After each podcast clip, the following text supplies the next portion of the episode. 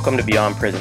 For today's episode, Kim and Brian caught up with Walter D. Greason, Dean of the Honors College at Monmouth University. Dr. Greason's research focuses on the comparative economic analysis of slavery, industrialization, and suburbanization. He serves as the treasurer for the Society of American City and Regional Planning History. With a variety of co editors, Dr. Greason has published Planning Future Cities, an innovative look at architecture, urbanism, and municipal design, as well as the American economy, a provocative examination of race, property, and wealth in the United States since 1750. His scholarly monogram, Suburban Erasure, won the Best Work of Nonfiction Award from the New Jersey Studies Academic Alliance in 2014. He also won grants from the Mellon Foundation and the National Endowment for the Humanities. His recent online resource, The Racial Violence Syllabus, attracted worldwide attention at the peak of the controversy surrounding the Unite the Right rally at the University of Virginia in Charlottesville, Virginia. Translated into seven languages, it reached more than 4 million direct users and drove the public debate surrounding the removal of Confederate memorials across the United States in venues as varied as National Public Radio, The Atlantic Magazine, and the Chronicle of Higher Education. Kim and Brian caught up with Dr. Greason to talk about the racial violence syllabus in the wake of Charlottesville.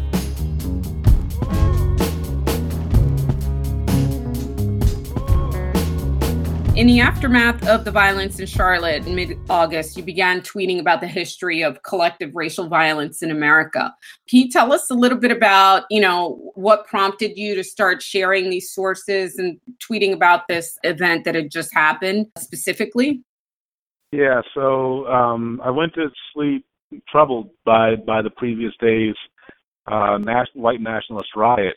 Had really I guess, struggled with the, the death of Heather Heyer and knew I was going to do something coming into Sunday. And so, um, tossed, turned, restless night, woke up about five in the morning and, you know, couldn't sleep. So I went and got on Twitter and saw that lots of the conversation had centered on a hashtag called This Is Not Us and not was capitalized. And I was like, okay, this, this conversation cannot take the turn where there's just denial about the, the racial violence in American society. So it immediately made made me think of, of course, I, I had taught, you know, the, the 15 years ago, uh, back in 2002, and from there, I, I basically just came into it and said, okay, let me try to walk through some of the basic elements and, and the things we talked about in that class and, and why I don't teach it anymore, but people need to understand this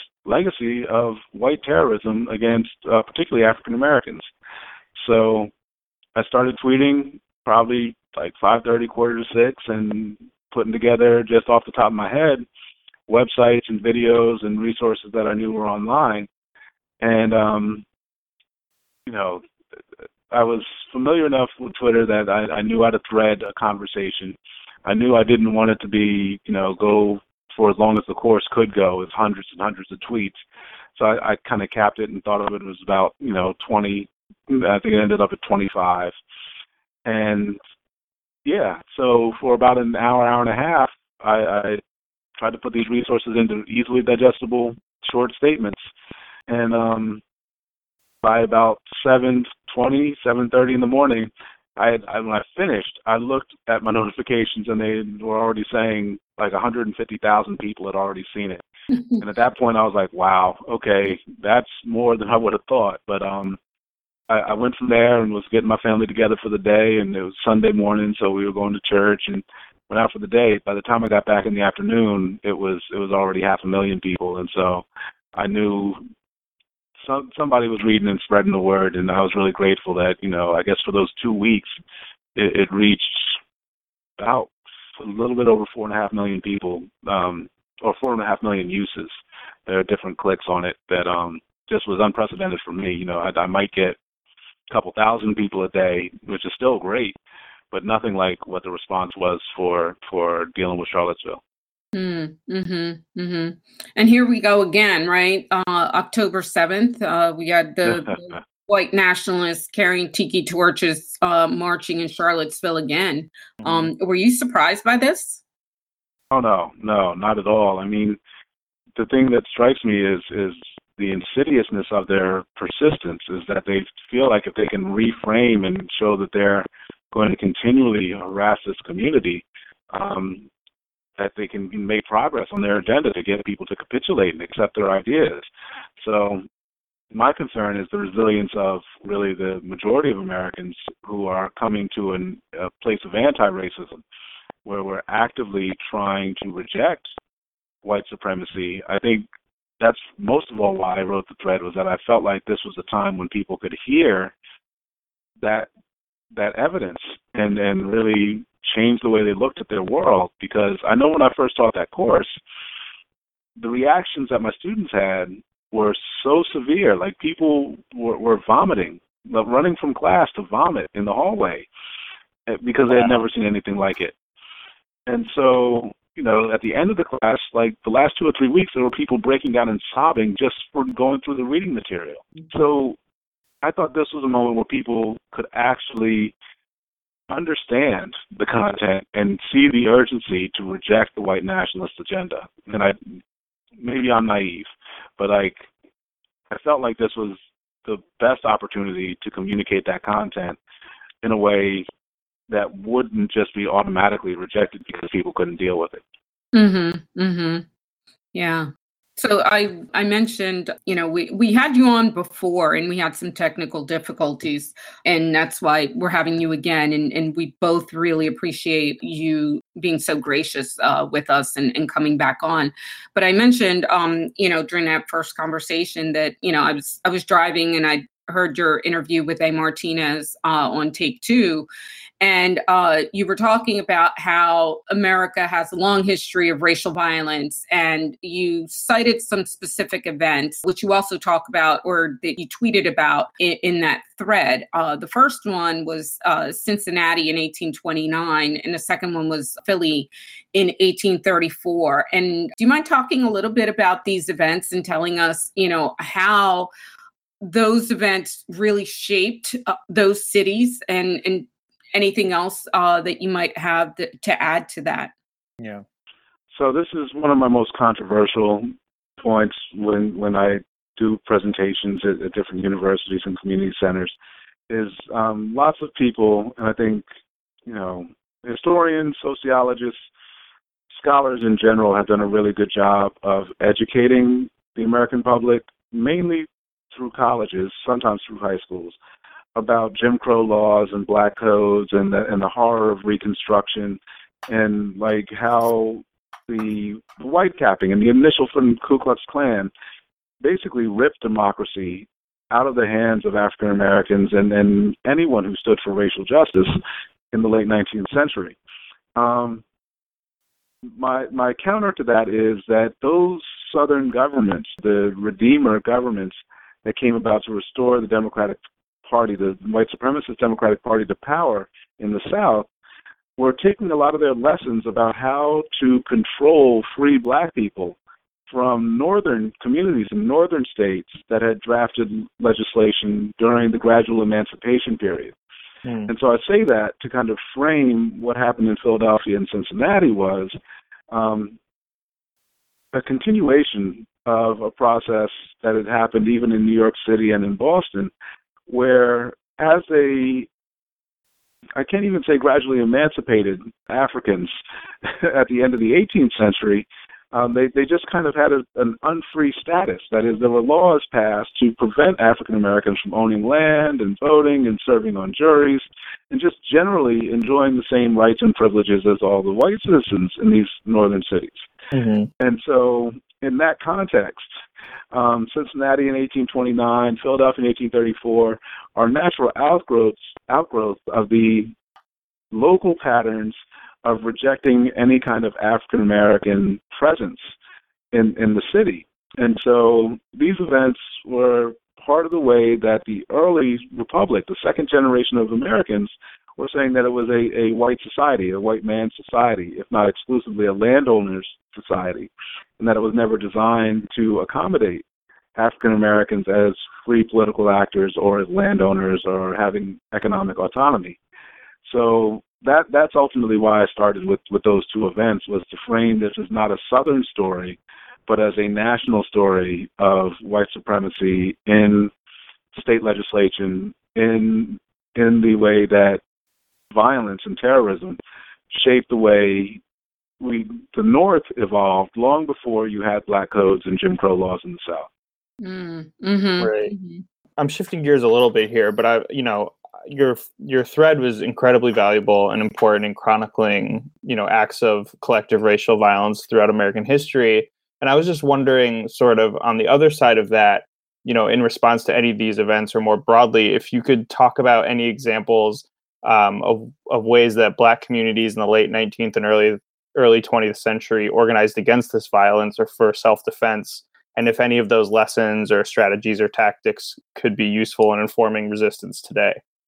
I think it's Akinyele Umoja's book, um, We Will Shoot Back, is really spectacular on this point. The idea of black self defense is also deep into the 19th century and precedes the Civil War and um, really animated African American enlistment in the Civil War to form units and go and fight to to liberate themselves and their families and their communities from from slavery and, and white supremacy. So in the late 19th century, you have the expansion of gun clubs. You have and a lot of the, the mythology surrounding uh, Booker T. Washington and the Tuskegee movement fuels this notion of a, a nonviolent continuum of um, resistance or accommodation that emerges in this period that, that obscures the traditions of violent black self-defense. And um, so there are events, I think it was the 1851 um, Christiana, Pennsylvania uh, riot where slave catchers invaded a small town in southeastern Pennsylvania and they're basically gunfire exchanged, trying to protect um, black slaves, but they're captured, taken back into slavery. This whole process, it's not as one-sided as I, I was kind of highlighting the white violence in the thread. Mm-hmm. But yeah, like even in the case of the uh, Chicago riot in 1919, like people describe that as a race war. I mean, yeah, African Americans got the worst of it, but they were certainly taking their rifles, taking their pistols, and shooting white mobs that were chasing them as well and trying to attack. So there is this recurring piece of African Americans standing up and, and fighting back.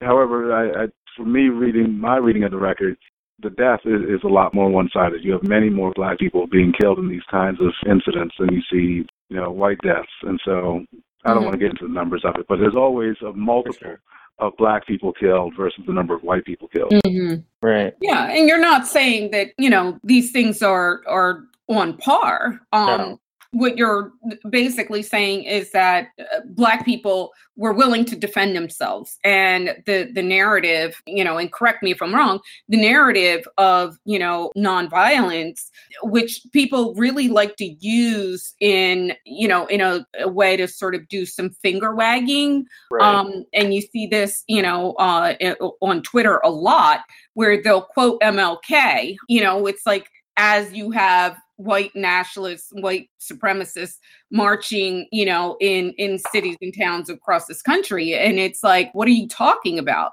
So I think that you know, just uh, for for the sake of clarity, um, you know, making making that point is it might be really useful. The other incident that you talked about, and I'd like to hear a little bit more about this, was what happened in Philly. And I found this really striking because as someone who studied Philadelphia rather closely and looked at, you know, uh, Du Bois's work in, you know, in a context of the Seventh Ward and and whatnot, and clearly Du Bois was writing much later than this event, but in none of the historical documents that I come across this riot, and I felt like you know, I was like, wait, what? So this is one of those Twitter moments where I was just like, oh my God, I have I, I follow some amazing people and I, I'm really appreciative for, you know, for you sharing this information. But the thing that stood out to me was also the fact that that link that you shared describes the formation of the earliest police force or one of the earliest police forces in the country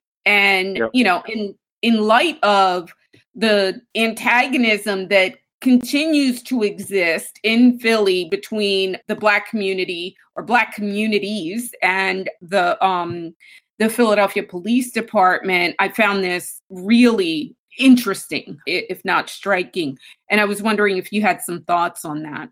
No, um, the final tweet in the thread was about mapping police violence, and um, there have been a number of major breakthroughs in the last 20 years, and that's just in the time that I've really been engaged in the study of discriminatory policing and the ways that state violence came to replace mob violence, especially after the, the civil rights passage of the civil rights laws and the emergence of the prison industrial complex. You know, the, I think I wrote in an essay maybe two or three years ago that the rate of police killings in the 21st century had exceeded the rate per year of lynchings at the at the peak lynching periods of the late 19th century. And you know, when when I came across that data point and just realized like we were seeing things on television and and through our media generally, even newspapers and now digital digital outlet, that we're just tolerant of a morass. I don't know, a, uh, an abyss of of just organized violence that just kills just thousands and thousands of people with with no real attention or outrage um, in really unjustified ways that violate their fundamental human rights. And so the fact to uncover that the the depth of the continuing injustice, that's the kind of thing that made me believe we could we could have these kinds of conversations publicly now. Because I do remember when I first came into it in, in the mid to late '90s, you know, there were there were serious threats about you know COINTELPRO type activities, and and that by just being affiliated with people asking these questions and raising this evidence, you know, you may never get a job, you may be fired from whatever position you you may be lucky enough to attain, that you could face violence. I mean, frankly, in the town I live in, there was such celebration for um, the Trump election last year. But you know, we were we remained on guard. I was going to say we were on guard. We remain on guard because so many of the Trump supporters are so unpredictable and can lash out at any point. Within a month after the election, uh, my my younger son was in kindergarten, and the superintendent sent a notice home saying that um, someone, a parent at at the school, had stalked and harassed a kindergartner, saying that they didn't belong in the country, and then threatening them not to show up at the school again. And what? so, you know, this this is insane. And you know, I, I'll be real honest. My family, we talk about this every single day. Like, you know, what are what are the threats that we're facing from our neighbors, from people that we can't necessarily anticipate where the threat is coming from. Mhm. Mhm. Yeah. I think uh, um, another thing that um, that was raised in um, in in the link about Philadelphia has to do with the attack on the first African Presbyterian church in Philly in the 1830s. And when I was reading this, you know, the the thing that that struck me was that there's no safe place or safe space for black people not even places of worship are off limits to this racial violence right? And when we think about you know what happened at um, the Emanuel AME Church in 2015 you know with Dylann Roof and uh, killing all of those people there it just you know it, and and the long history like these aren't just the two events that that we have in in history but that there's a continuum that this is a continuation and going back to something you said earlier when you that you said inspired you was the hashtag you know this not us and i'm thinking you know as i was reading that this is very much who America is. You know, this is what America is. And I was wondering if, you know, um, if you could talk a little bit about you know that that the importance or the significance of churches as a safe space perhaps and it, how that is really threatened and undermined with you know everything that's going on and yeah no i mean churches it, it's so strange. I i want to frame frame my answer briefly by saying after the interview that you heard that I had done with the Southern California Public Radio folks, people at my job approached me and said to me, you know, well, why didn't you talk about the anti-Irish violence, or why didn't you talk about the anti-Italian violence? I hmm. hate it when people talk about the Klan and they don't talk about the way they attacked Catholics. And I, I literally wrote two chapters of a book about that kind of discrimination in the context of evolving racial violence. And so that was tremendously frustrating for me in that since the Civil Rights Acts have passed, Catholics and religious minorities generally, aside from Muslims recently, last 15, 20 years, have enjoyed better protections than they've ever enjoyed in the history of the world anywhere. It's one of the most tolerant societies from 1965 to 1995 for religious diversity is the United States. And so the kinds of bigotry that these folks were complaining about has disappeared. Not coincidentally, that same period has seen the rapid secularization, secularization of the African American community, mm-hmm. where there isn't the same engagement and understanding of the black church and its historic role. But during Jim Crow and, and prior to the Civil War, especially, black churches were the only autonomous spaces where African Americans could enjoy anything that resembled the freedoms that the white white society enjoyed. And so ministers played a very different role as the primary scholars and political organizers prior to the Civil War, and then set up the way that we created the historically black college and university system in the late 19th century. And even within the Plessy versus Ferguson Jim, Jim Crow system nationally, created widespread black public school systems that allowed people to first become literate and then begin to graduate elementary school and junior high by the 1920s attending high school and college in significant numbers. Mm-hmm. So the black church built in, in really fundamental ways what it meant to be free as an African American in the country. So of course the folks, nationalists like Dylann Roof, will he, he explicitly targeted one of the oldest black churches in the country. Mm-hmm. And so this was like the, the drawing of the battle line is first uproot this place that has nurtured a sense of a multiracial and inclusive democracy. So yeah, I I could go for a couple hours on this notion of the importance of the black church and the different examples we have, but yeah. we've forgotten so much of that, and and there's not a way to get people to appreciate it because so many professional, well-educated African Americans have taken themselves out of church communities, and it's not really a, um, vi- viable or thriving part of their life. Mhm. Mm-hmm. Yeah. Brian. Yeah, I have another question. You know, on the subject of of protections and the sort of questions you were getting from your colleagues. Um, you know, we noticed that free speech is the common defense that we hear for these white supremacist gatherings. Uh, you know, like we just saw in Charlottesville. You know, we even see ostensibly anti-racist liberals throwing their hands up to defend the right to assemble, even if they're inciting violence, even if the foundation of these gatherings are incitements to violence. I'm just wondering, you know, if you have any thoughts on this notion of free speech and if you know there are sort of any historical threads on the use of free speech to justify these incitements to violence so yeah white supremacists routinely fall back on this over the last 100 150 years to say you know first amendment protects their right. And then it's not just the right to speech or the right to assemble that people tie to the first amendment. I mean people take the right to assemble and they try to apply that to like whole neighborhoods that they have the right to maintain an all white neighborhood mm-hmm. so that they they don't have to deal with people of a different ethnicity or background from them. So these kinds of specious arguments are never grounded in any solid legal reasoning. They're generally rhetorical claims designed to end any challenge.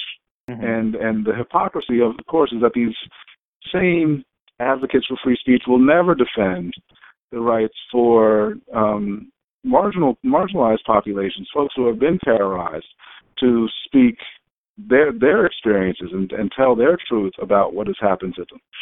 So these are always just kind of flimsy and transparent attempts to silence a conversation that could actually improve the society. They're not actually even any kind of informed expression of freedom of speech. Mhm. Mm-hmm. Um, yeah. You recently published a book called Planning Future Cities. Can you tell us a little bit about that book?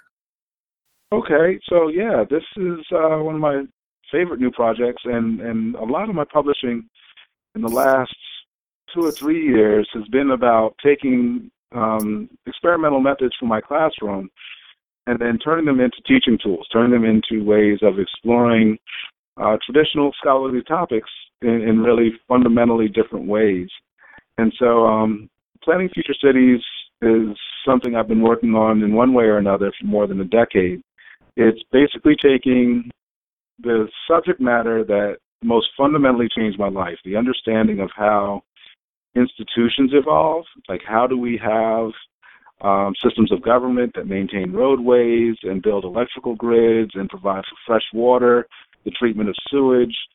How do all these places we live get created? And so, coming out of the African American history tradition, this was fascinating to me because I saw this history of black communities being destroyed over and over and over again. And I'm I'm literally living in a place where I'm fighting every day to preserve remnants of black communities that are getting built over. And so one of the greatest frustrations for me in dealing with fellow activists, folks who put their lives on the line to try and defend and expand freedom, is that they don't understand the systems of governance and commerce that are constantly eroding our ability to to fight back and stand up for ourselves. Mm-hmm. And so I wanted to get a book together that was about urban and municipal and state planning and all of the tools and techniques that are typically outside of the hands of black leaders to actually build and maintain places that expand on what the black church initially was conceived as. And so that's what planning future cities is, is a way to have inclusive communities that shares the power of decision making over the basic human resources and and institutional resources that we typically associate with white neighborhoods and places of, of tremendous affluence. It's being able to create high standards of living for all people, regardless of race and ethnicity and income religious background. Um, that's what I hope to accomplish with that book. Oh, fascinating. Well, I definitely will be, you know, nudging your publisher to send us a review oh, yeah, copy yeah, so that definitely. we can, definitely.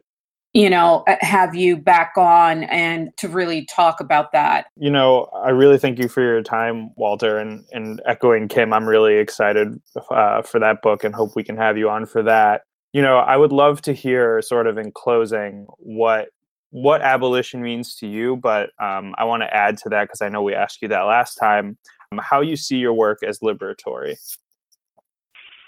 So yeah, those those are really fundamental questions. I, I can't think of times where I'm not engrossed in in, in that kind of reflection um, from the moment I wake up in the morning to whenever I manage to fall back to sleep at night. Then there are times where I wish, you know, I could have a little bit more peace of mind, but you know, abolition to me is the ability to create not unfettered freedom, but an informed freedom for all people so that we can better uplift and create spaces for us to have everything we need to live fulfilled lives. Like at the base of it, the, the jail, the prison, is about marginalizing and kind of restricting who we misunderstand or people who have acted out and we didn't know how else to deal with them.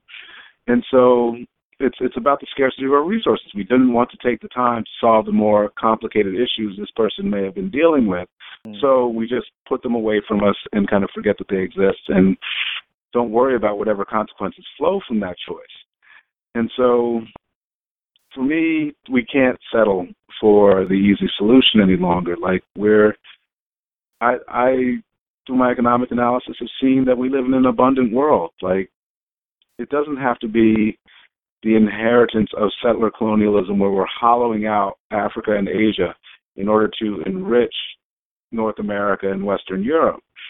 That we have sufficient resources to make a really sustainable planet, and we're choosing not to. And so ultimately, that's that's where my work in abolition comes in. Is it's about the abolition of the systems of exploitation and expropriation that have defined the last 500 years, and then building something that will sustain our planet, sustain the species, non-human species, plant and animal, and sustain ourselves and our descendants in ways that meet our highest ideals. And so um, that's that's the activism I'm involved in. Is, is the work of creating an economy that rewards people like the two of you who do this work at tremendous sacrifice and enormous courage, and often have to struggle to kind of keep ends meet and make everything stable and move on to do the next good thing that you want to take on. Ooh, um, you just said something right there. oh, right. So you, you know that's that that's been my thing. I've been dreaming for a long time about you know what if what if Lyndon Johnson had written instead of just doing the civil rights legislation, gotten Martin Luther King to be one of the prime stakeholders in like an early Apple or IBM company, and like he was able to become one of these multi-billionaires who showed us how to build a cooperative economy through the 70s and 80s. Like Mm-hmm. I don't need to see the guys who are just very greedy and, and figuring out, oh, you know, I I can put a rocket on Mars. Just give me another three billion dollars.